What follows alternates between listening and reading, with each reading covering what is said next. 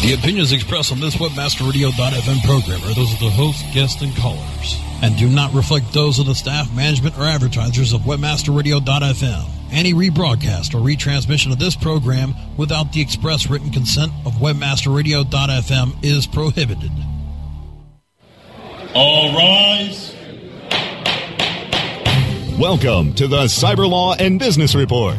Get the top story on the hot button internet legal topics of the day. This is your home for the latest on internet law and policy. Hear the latest net trends impacting business and have your questions answered right here. This is the Cyber Law and Business Report.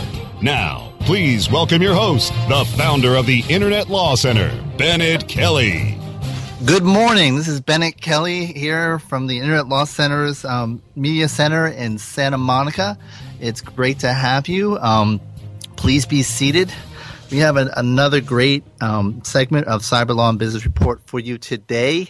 Um, we're going to cover um, two unrelated issues.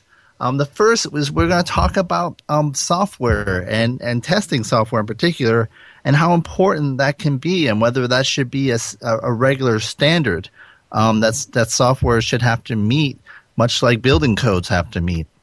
And we have with us um, a very unique individual who I'll get into in a minute. But then in the second half hour, we're going to start our segment on nonprofit um, internet companies and some of the models that are evolving online. And our we're going to start off. Our first one will be um, a great organization called Procon.org that has been praised by Congress actually for its contributions to political debate. So, um, but without further ado, um, we have with us today a guy named Walter O'Brien, and he is the founder of Scorpion Computer Services. Um, he's got a very unique background. Um, he's originally from Ireland, and um, at the age of 12, um, he, he was a hacker and hacked into a, a, major government system in, of, of a, a involving space exploration, and um, and he later went on to Sussex University. Um, he's ranked number sixth the fastest programmer in the world, and um, I'm surprised that's not carried by ESPN.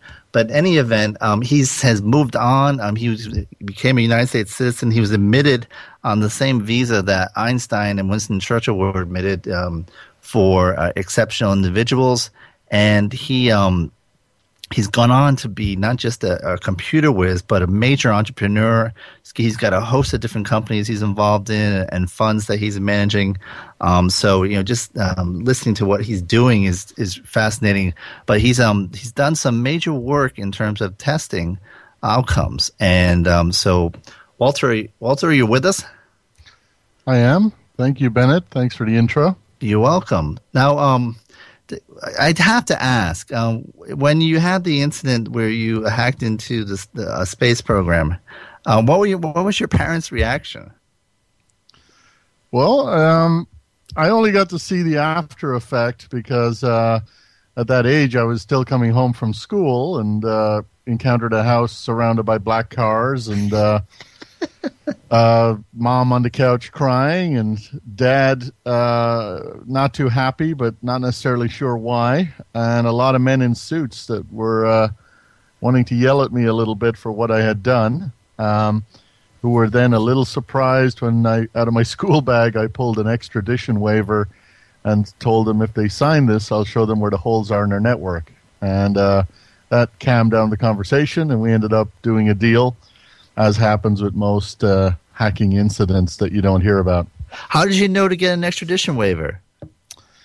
Um, my friends who had gone through the same thing. Uh, at that time, there was only a, a, few folks on the planet that were were known uh, hackers and uh, had been discovered uh, w- uh, and tracked down, and this just became, I guess, standard operating procedure. Wow, I mean, for my friends who work in the, the cybersecurity area, um, I would hope that you also carry business cards of cardiologists, because I'm sure, I'm sure you, some of them um, have consult have received business because of you. But um, well, so we, we uh, the interesting thing was it it did lead to some other business. A couple of years later, the Bank of England had plugged into SWIFT for all, which is used for all interbank wires and transfers and because of the work I had done on the space program, they asked me to um, uh, test their Swift network, and I cracked that 16 times, and I was uh, I think it was 16 at the time, um, and that that led to to more and more business after that. Um, but that that's a pretty scary thing if you imagine having full access to all wire transfers from any bank, where you can redirect where it goes and add a few zeros or take them away. I want to thank you for that, by the way. But just just kidding, folks. But um, you know, we were talking offline, and, and for the audience, you know, you attended Sussex University, and you know, I don't think Americans appreciate what, what Sussex, um, you know, stature in the world, and uh, you know, it's one of the top universities in Europe. And I think you said that Sussex undergraduate students um, grade papers for MIT graduate students. Yeah, during the year I was there, um, we had we had a 96% dropout rate in our course, of which most people had seven years business experience before they went into the course. So it was quite unusual.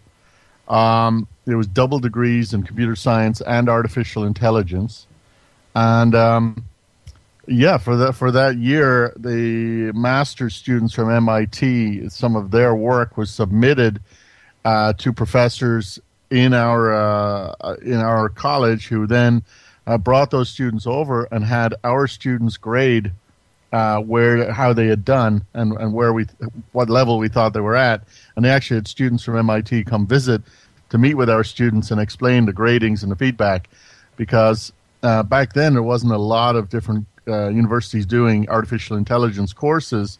It was somewhat of a nebulous subject, and our course was extremely uh, difficult and advanced, and it, it, we kind of became a, an authority. All of the folks that spun out from that university graduation, from that graduation class, went and did some pretty phenomenal things. Um, one of them did the ballistic missile targeting system. Another one did the electronic warfare simulation system for the Ministry of Defense.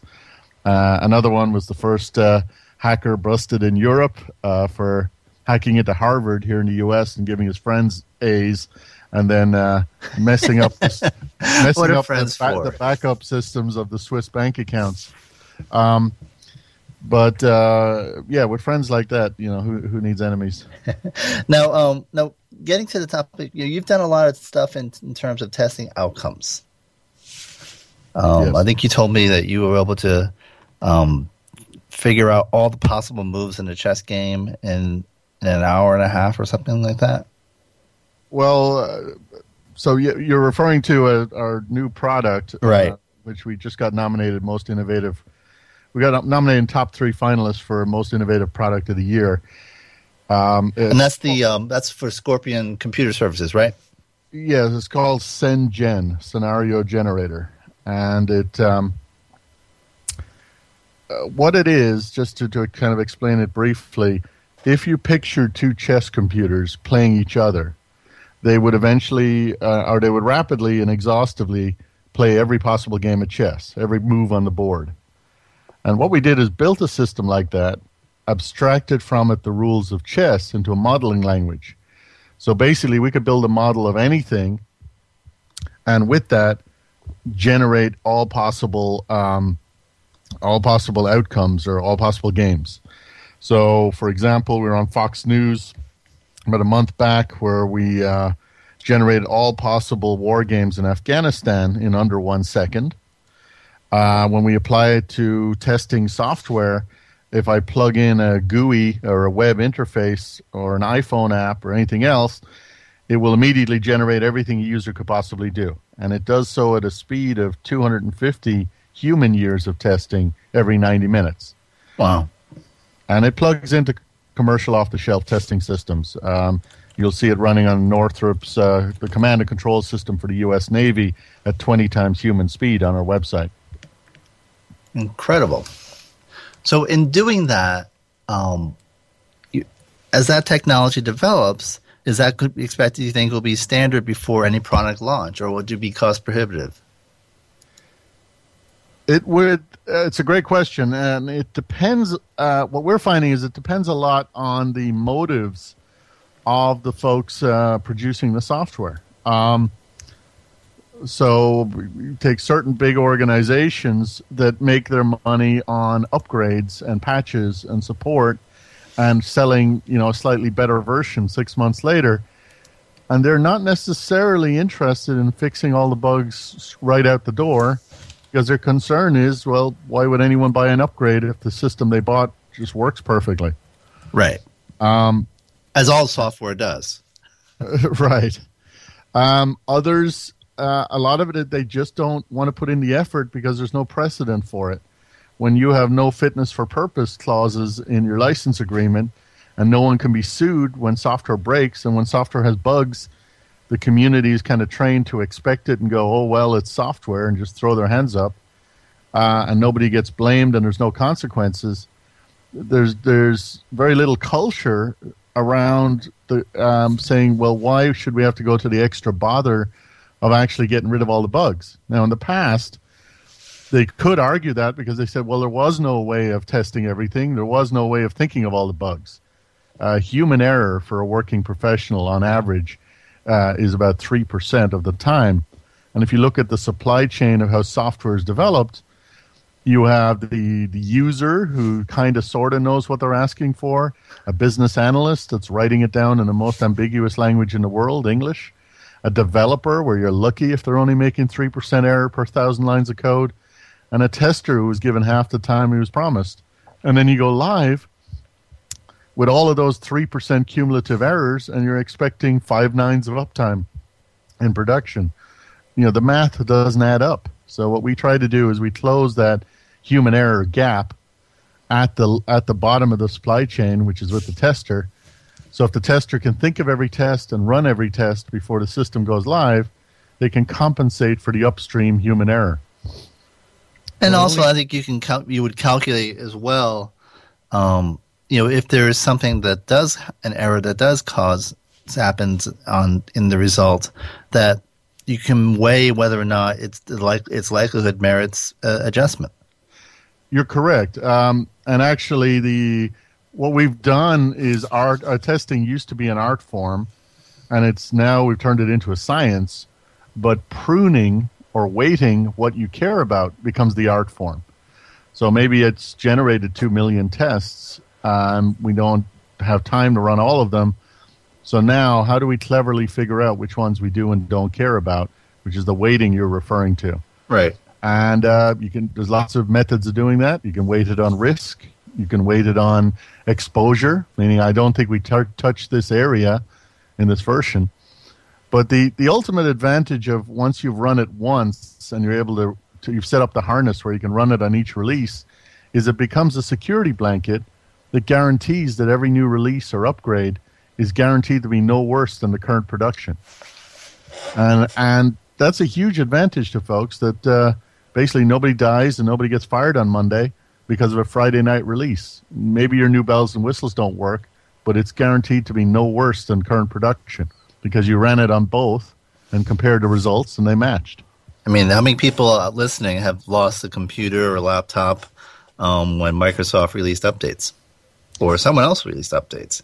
Yeah, I mean, or air, air traffic control systems, nuclear power centers, fighter jet targeting systems, and other scary uses of software that have killed people in the previous months. What's an example? You, I mean, you mentioned those. I mean, can any any you can name specifically? Um, well, last year, 28 Americans were killed in a friendly fire incident um, due to software bugs that coded their icons as red instead of as green.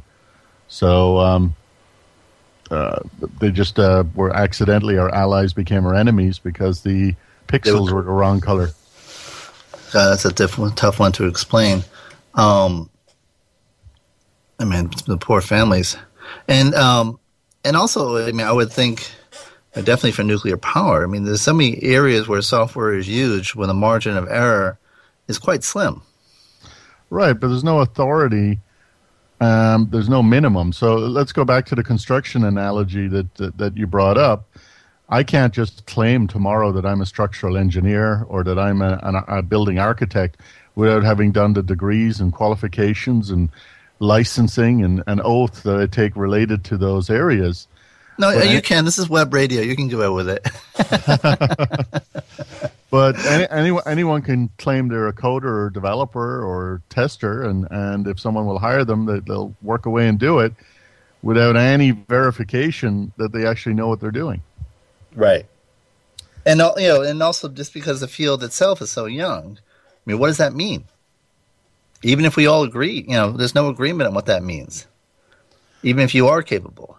Right, and and well, there is no governance without consequence, and the and the issue here is that if if someone does claim that and they bang out a system and are working on an air traffic control system and it does crash the plane and kill people, there's no consequence. The the company won't be sued. Uh, the uh, software programmer won't necessarily be tracked down as the culprit or even fired. Um, there, there's massive multi-billion-dollar glitches on Wall Street uh, every month where they've they've done accidental sales and accidental algorithmic trading of billions of dollars that have cut down companies' valuations by up to thirty percent just because of someone fudged the wrong uh, symbol or the wrong, put an extra zero in the wrong place when they traded. And uh, I've yet to see a programmer on the front page of the Wall Street Journal being blamed for uh, being the one who who created that bug in the in the trading system. Do they? I mean, I imagine they must insure for that. Well, that's the that's the problem, uh, frankly, that they do insure for it, and it's the same problem with cybersecurity. The big banks um, that we're all familiar with, they they have insurance against uh, you know cyber terrorism, cyber leaks, cyber fraud, etc. So when they do get hacked and someone steals a bunch of ATMs or PIN numbers, um, they simply uh, pay out to the folks and claim it against the insurance. So other people's money. Right, but they don't bother actually fixing the security system to stop it happening again because that's too much hassle and there's no motivation to do it. They just say, well, that's what insurance is for. Interesting. But you think, you know, in so many of the areas, I mean, especially in building codes, you know, the insurance companies have been driving a, a lot of the developments because they don't want to pay out. They want, you know, they, they're creating higher standards for that reason. Right. And I think, again, some of that is, as you mentioned, that it's because the industry is relatively new. And primarily that a lot of these insurance companies and the folks in them are of a generation that don't quite see software as tangible as they see buildings. The building falls down in an earthquake or a doorway collapses on someone. They see that as okay, that's shoddy workmanship, and we know who built it, and we can go chase them down. When it happens in the software world, folks tend to toss their hands up as, well, it's black magic and it's untraceable. Well, that's true too, but. and uh, what was the quote you mentioned to me about software being magic? Oh yes, uh, and I forget who to attribute it to, but it's a well-known quote that any sufficiently complex piece of technology is indistinguishable from magic. So for most people, when they hit send on their email on their phone, and uh, it goes to a friend of theirs, and they can load up the email in their inbox and look at a JPEG picture attached. To them, that's magic because if you gave them a napkin and a pen and say, "How did that work?" they wouldn't know. True. Um, it's similar to a lot of folks that drive their car around to get from from A to B every day and never really pop the hood on their car, and they just turn the key and the car goes. But how it goes is magic. Um, for for a lot of folks, uh, that is the case. I say ninety nine percent. And the other one percent, uh, which I guess I would be included in, could actually explain down to the ones and zeros how that email gets stored, broken down, redundantly transmitted through the internet, through the network, how it finds the destination, how it gets disassembled on the other end, and how the JPEG gets read and rendered as pixels on the screen, so you can actually uh, see the picture. Now, if you had to estimate, and, and, granted, this is a seat of the pants thing, unless you've already done it. Um, in terms of consequences, relatively, um, you know, the, con- the, the consequences averted by some of the, the building codes that are established, for example, particularly in you know coastal areas, for example, to you know withstand hurricanes, or in, in this area to withstand uh, earthquakes, versus the consequences um, of what is not averted by not having more stringent standards in software. Well, to to answer that, it would depend on what you agree is the worth of a human life. That's probably that's quite high. Um, uh, so I know there's billions and billions lost every year in software bugs and errors, and uh, there's the same amount spent uh, when it comes to building codes and with structural engineers and other groups in order to protect all the buildings. Um, now the question is, would they have ever fallen down? How would they have been built otherwise? When is the next earthquake? And whoever's killed, how much is their lives collectively worth? And there, there are organizations out there that will um, that have placed values of eight million to twenty-two million on a human life when they're lost in a car crash or something like that. So, um, uh, yeah, I mean, I mean, it, it, I'm sure there's good ways to have counter arguments both ways, but if we assume a human life is worth a lot, then uh, perhaps we should do everything we can to save it, especially when we start putting software in charge of people. Yes, and well, and once you know it's preventable, at that point, how do you not? Um, how well, do you justify not doing it? And that's exactly how the game has changed. You know, this is the first time now in 30 years that a, an unleashed engine like CyanogenMed is available to the public, and uh, now it is preventable, and uh, that should change the game. Now, now, now, proving that software has no bugs in it is simply a choice and an expense. Although I mean, it is it's it's um, uh, one of probabilities. Yes, you know, given this probability, what is your duty? And then that's also sometimes where the law steps in. You know, a law is very big on foreseeability. If something is foreseeable, you can be liable for it.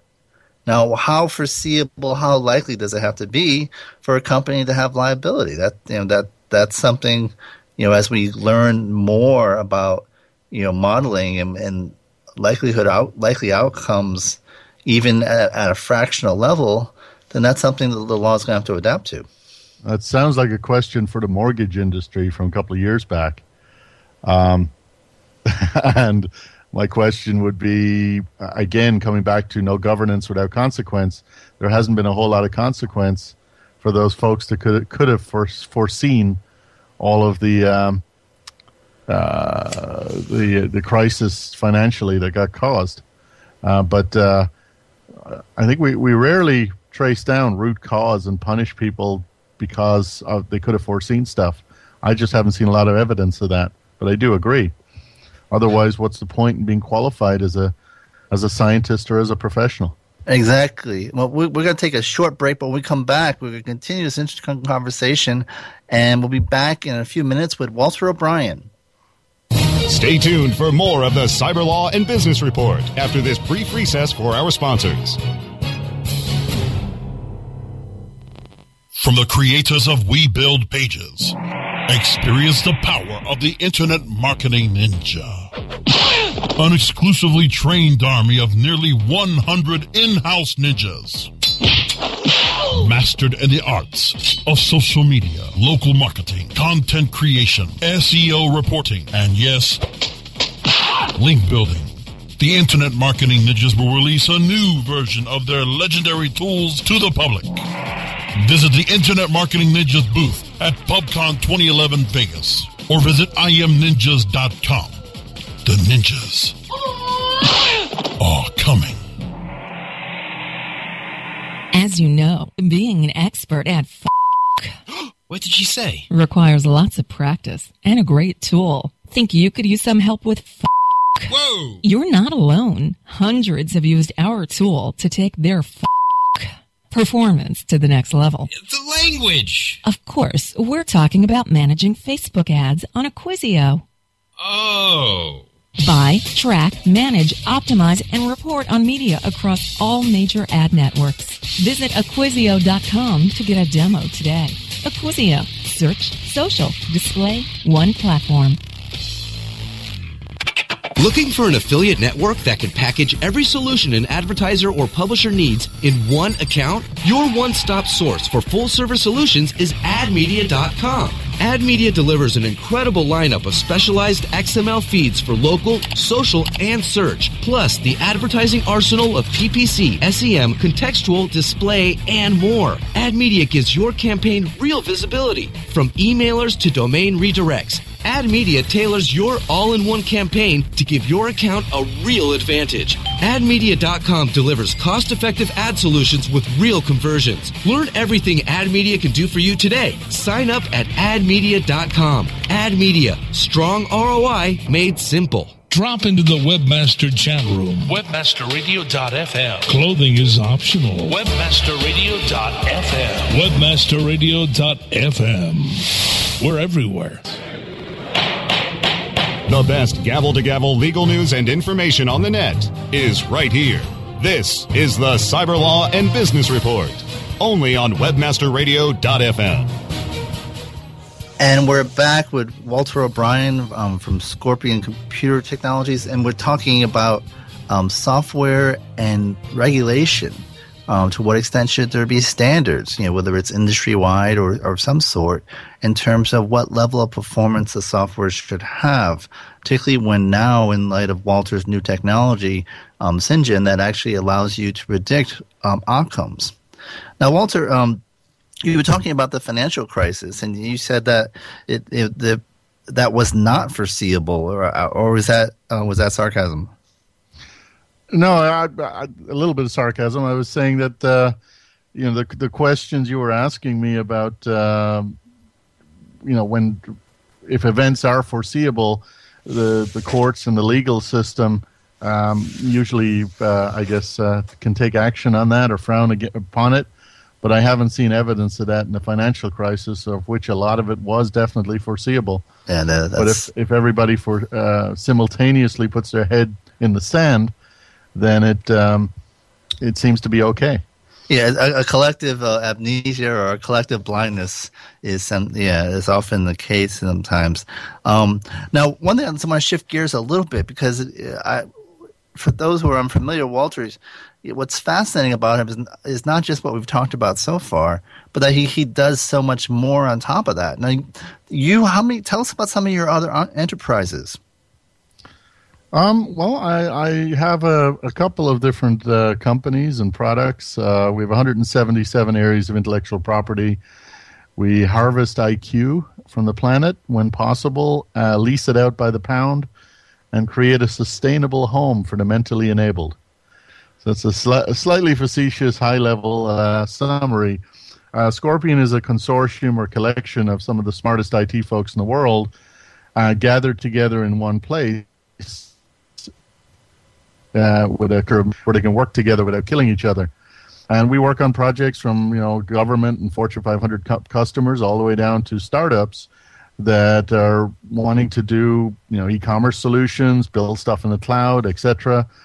And we basically have a huge toolbox from speech recognition to image recognition solutions, artificial intelligence systems for business analysis and data visualization structures, and just a, a very good tool chest of uh, the type of technology that generally falls in the gray area where it's not black and white. It's something you want to do that kind of replicates human behavior. Um, and uh, customers bring us hard problems, and, and we get to work on it. Um, so we, we've throughout the years we've worked on garment matching technology with uh, uh, companies trying to figure out, based on someone's body measurements, what clothing would fit them uh, uh, uh, and flatter their body type. Um, we're engaged in contracts that involve assuring security um, against human error on network configurations and things for some of the, the, the large agencies in the world.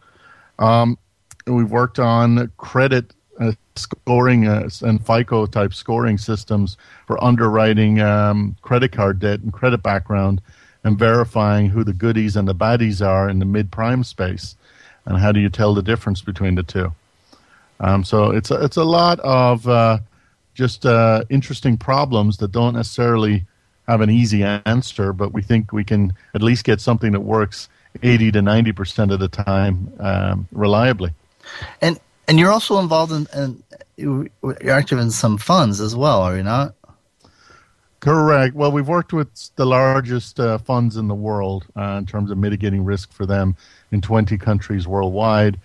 um, and we've done that for about seven years. And then uh, also um, the we have our own venture capital fund uh, that invests and buys out uh, about six deals a year in the software space, five to fifteen million dollar rounds. And uh, we do acquisition pops. We do due diligence for a lot of the big venture capital funds and uh, high net worth individuals. Uh, we're engaged with about seven different billionaires at any one time uh, to build out solutions for them that for countries or royal families that want to create some sustainable solution for their country. And you know, how do you prioritize? I mean, it, it seems like you know, there's so many different ways you can go, and, and you already are. And of course, you know, even with a high power computer, you still have 24 hours a day, and you need some sleep. How do you you pick your priorities? Well, um, we tr- we try to believe in infinite scalability as simply a, a, another problem to deal with which is kind of how we how we organize ourselves and how we scale. We take all comers. Uh, so if someone brings us a new system and they're a nice person to work with, which is actually one of our higher priorities, that the this person is reasonable and sensible and uh, and uh, we can work with them and uh, together we'll be likely to be successful. Then uh, we'll engage with them, and uh, there, there doesn't seem to be a huge shortage of folks that want to uh, to join us and work with us. And there, there's a reason for that, and I, I, won't go into the full manifesto of the company, but in short, a lot of these engineers spend their entire lives trying to mitigate a single point of failure in a network or an architecture or a system. And then they realize one Friday when they get laid off from their job that their whole lives had a single point of failure by having a single employer. And um, with us, we allow folks to work when they want, where they want, on what they want, uh, but we give them the options of working on three or more projects simultaneously. And that means on their worst day, when they're laid off or a project has stopped or been fired, they only lose 33% of their income, which makes their whole life a little more predictable and eliminates the single point of failure in their life rather than in the systems they work on. Interesting philosophy. Walter, it's been a, a, pleasure having you. If people want to find out more about you, what's the best way to look for you? Just go to scorpioncomputerservices.com and uh, you can contact us there and see all everything about us. Everyone, Walter O'Brien, a brilliant man, and a pleasure to have you on the show. Um, hope you consider joining us again. Thanks again. Thanks, Bennet. And when Appreciate we come it. back, we'll be talking with procon.org after these messages. Stay tuned for more of the Cyber Law and Business Report after this brief recess for our sponsors.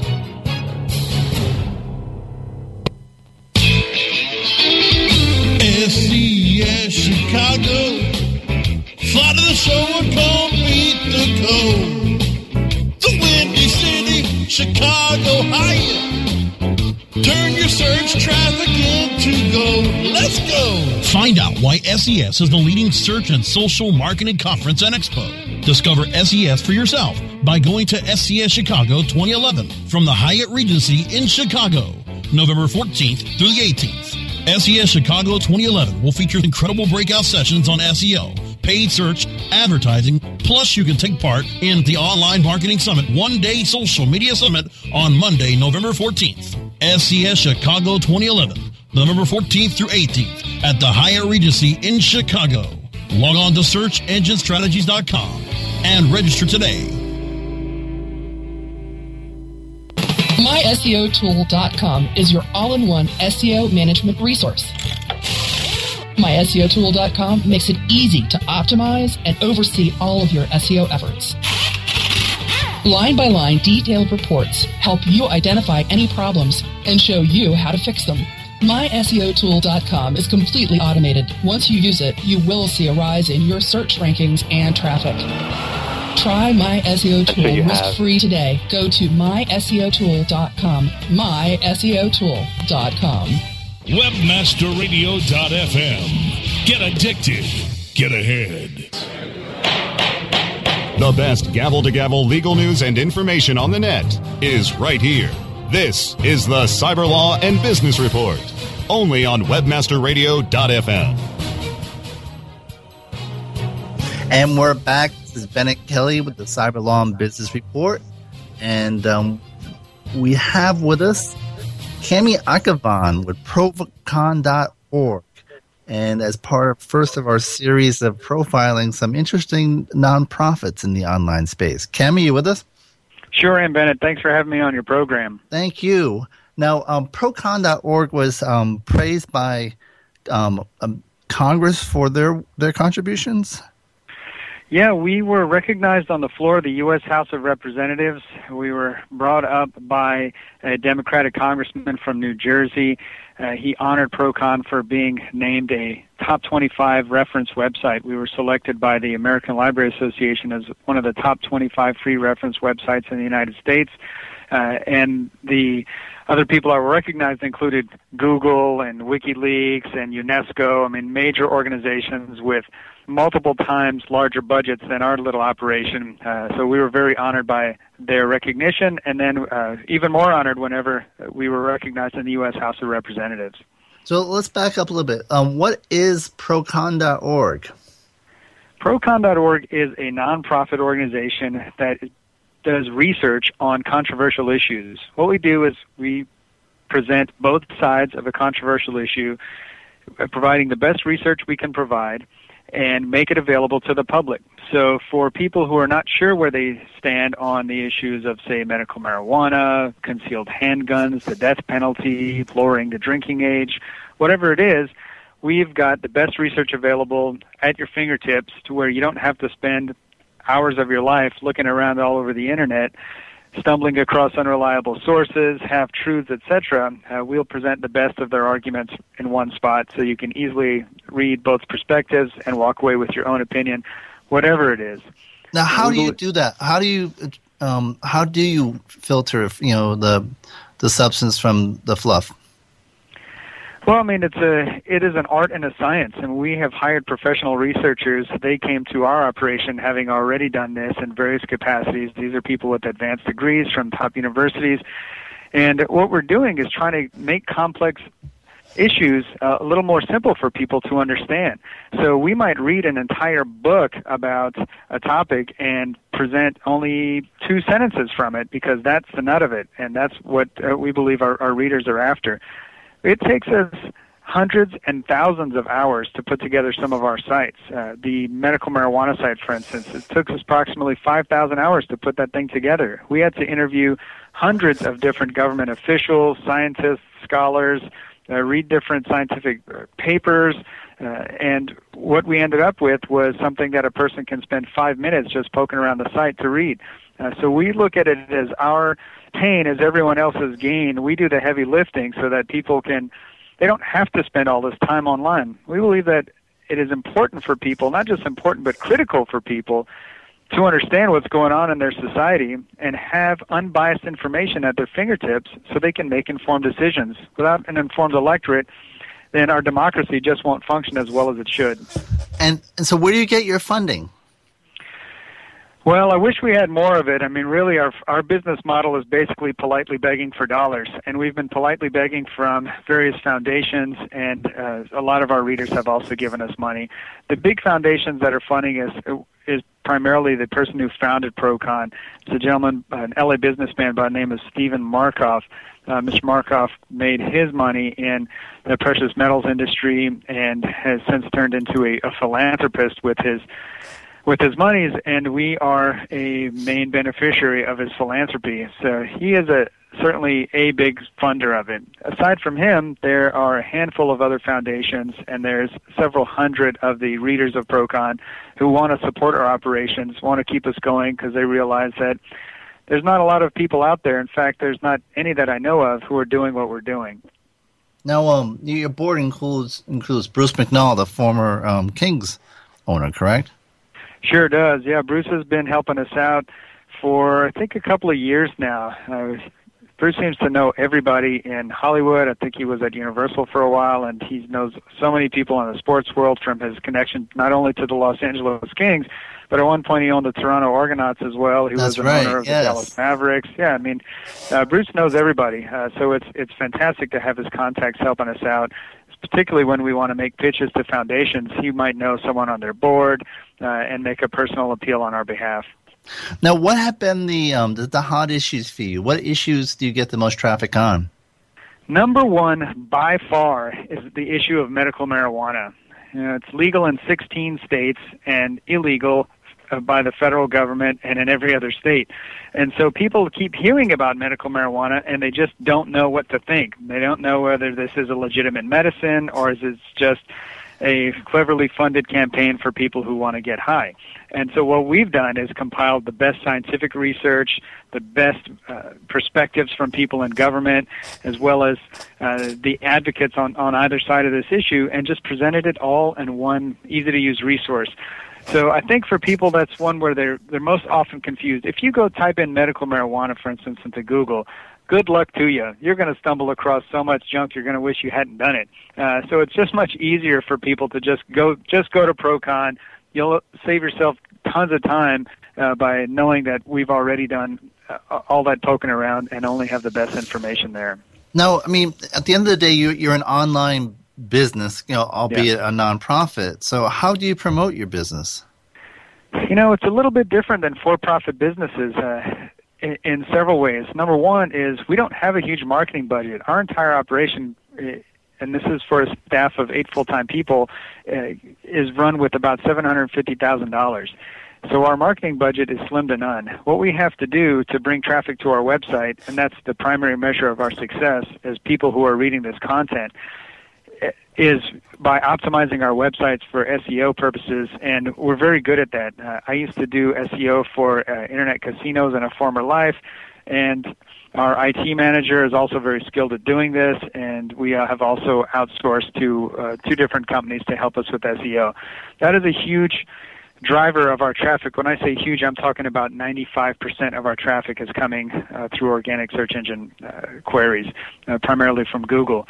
Aside from that, you know, we as a nonprofit were able to solicit Google, uh, and Google gave us a grant so that we could use their AdWords system. We have a budget of $10,000 of Google's money per month that we're allowed to spend exclusively in their AdWords system. So those little paid ads on the side of the searches, uh, you'll see some Procon uh, keyword ads that appear in that section as well. And because we're a nonprofit, we, for instance, have benefited from a journal called Education Next that gave us free ad space in their publication uh, as an in-kind donation to Procon. So, you know, we'll we'll beg borrow our, our way towards uh, getting more more traffic to our, our websites. But that is a fundamental difference. We can't we can't afford branding. We have to pay for direct response. Whatever's going to get people to directly click on on our site is what we're after. And I think in that regard, we're remarkably efficient. Last year, for instance, we had over 10 million sessions to our websites. That represents about 6 million uh, people coming to the sites. And 6 million people to our site is a huge deal. I, for instance, compared our web traffic to the top 400 largest nonprofits in the U.S. This is as according to the Chronicle of Philanthropy. These are outfits that have billion dollars in, in revenue plus. And then there's us, which is smaller than a million. We're not even in the top 10,000 uh, in terms of budget for nonprofits in the U.S. And we are, however, in about the top 100 for web traffic. And what makes us remarkably efficient is is really this SEO push. And you know, beyond that, Bennet, honestly, it's it's our content. I mean, it's just so good that it keeps people coming back. Well, to, put that in context, um, I'm looking at um, your page dealing with education, and you've been praised by the California Superintendent of Education. Um, you've been praised by the past president of the American Association of School Librarians, and um, both by NPR and Fox. Fox News has said that um, praised you as being for unbiased and being a great resource. So, um, you know, in, in such a highly partisan news era today, to be praised, um, you know, that that says a lot for you guys. You're absolutely right. I mean, there's not a lot of outfits like ours, and I, I truly think that our content is what distinguishes us from everybody else. And how awesome is that? That we have NPR, which some people believe is on the left, and Fox, which most of us believe is on the right, uh, and have both of them uh, praising us for being unbiased. I just think that's fantastic. That's that says a lot about us. Uh, and and those kinds of things are helpful in driving traffic to our site as well. And once people are turned on to what it is that we're doing, they they often become advocates. They're like, "This is too good to be true. Are you kidding me? It's free. Uh, You know, we're not we're not looking to make money on this. We're our our nonprofit public charity. We're truly motivated to help people. We're so mission focused, and I think that helps our efficiency as well. Which then brings the uh, a difficult question: Is uh, in, do you ever consider advertising on your site? And because that's always a tough thing for a nonprofit, particularly since they're relying on grant money. Um, you know, they don't want to have anything that competes with the people giving the grant. You know, it's ab- absolutely a fair point, and this is a, a word of caution for a lot of uh, nonprofits out there. I mean, there's so many different business models to keep a nonprofit afloat, and ours is is primarily the the begging for dollars of the foundation route. Now, we tried because all nonprofits uh, wish they had more money. Uh, all, all people probably wish they had more money. Yeah, there Uh, are very but- few that wish they had less. you know, we tried the advertising route because we thought, hey, maybe this is a silver bullet for us.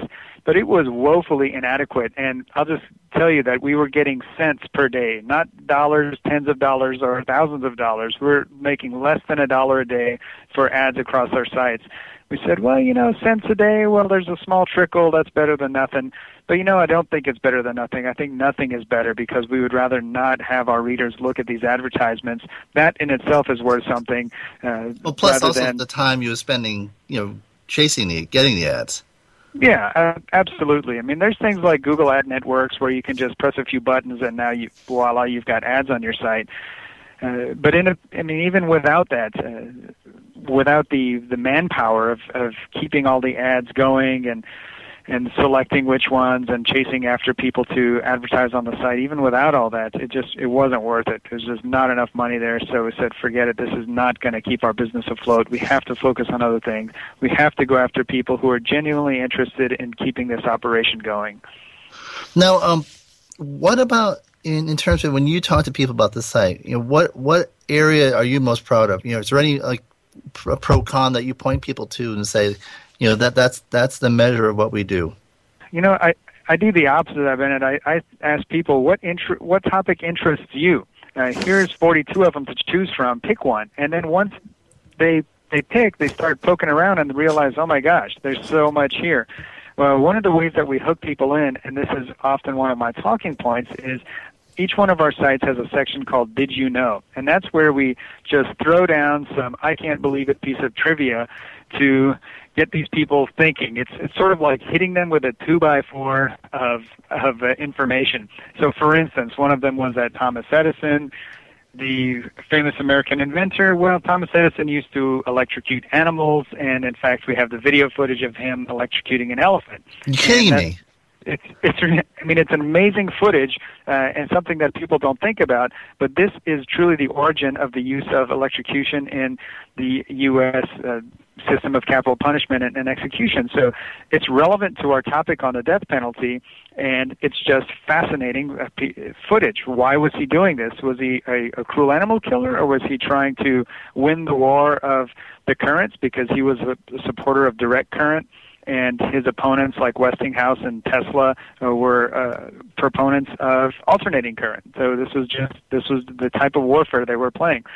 So all these kinds of issues we flesh out in our site, but like I said, this did you know section is where you come across bits of information like that one that'll just keep your mouth open going, wow, like the way that people used to salute the flags when they said the Pledge of Allegiance. Did you know on our Under God and the Pledge site that people used to have their arms outstretched?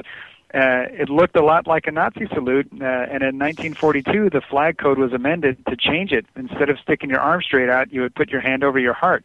I always thought it was always over the heart, but but that's that's not true. And we actually have pictures where you can see school children, and this is the Library of Congress photo from uh, earlier in the in the 20th century, where you see kids with their arms outstretched saying the Pledge of Allegiance, and it was, it's just amazing uh, information like this that uh, we use to just stimulate people's thought and get get them thinking critically about all these important issues in our country. Now, what's your next thing, you um, topic you're going to release? Oh, here's a good one. The election, the 2012 presidential election. We are now embedded with the campaigns of all of the Republican candidates who are running for office, uh, and we'll look at them, we'll look at Barack Obama, and we'll look at the major independent candidates and third party candidates who are running as well. We're going to ask them 100 different questions, and actually, we would appreciate your your uh, audience's input on which questions to ask. Uh, and is Libya will, part of Africa? well, there, there you go. I'll, I'll write that one down. Thank you very much. You know, it's it's this kind of thing. We want people to be able to to have use Procon so that we can ask these candidates because they are listening to us. They are they know that we we have millions of people reading our content. They want their views expressed on the site, uh, so they answer our questions. And if they don't answer our questions, we're going to look back at every speech they gave, every paper they wrote, every article they wrote, everything they wish they never said, uh, and we'll go through all that data and then find their actual statements. We we don't we want them to answer specific questions. Unlike a lot of media outlets, they say, "What do you think about this issue?" and they'll say blah blah blah blah blah, and you still don't know what they think. In our case, we decided we're going to ask them a very specific question, and are they going to answer it or they're not. And uh, we're going to say what their answer is, and if they don't have an answer, we're going to say they don't have an answer, and that and that's it.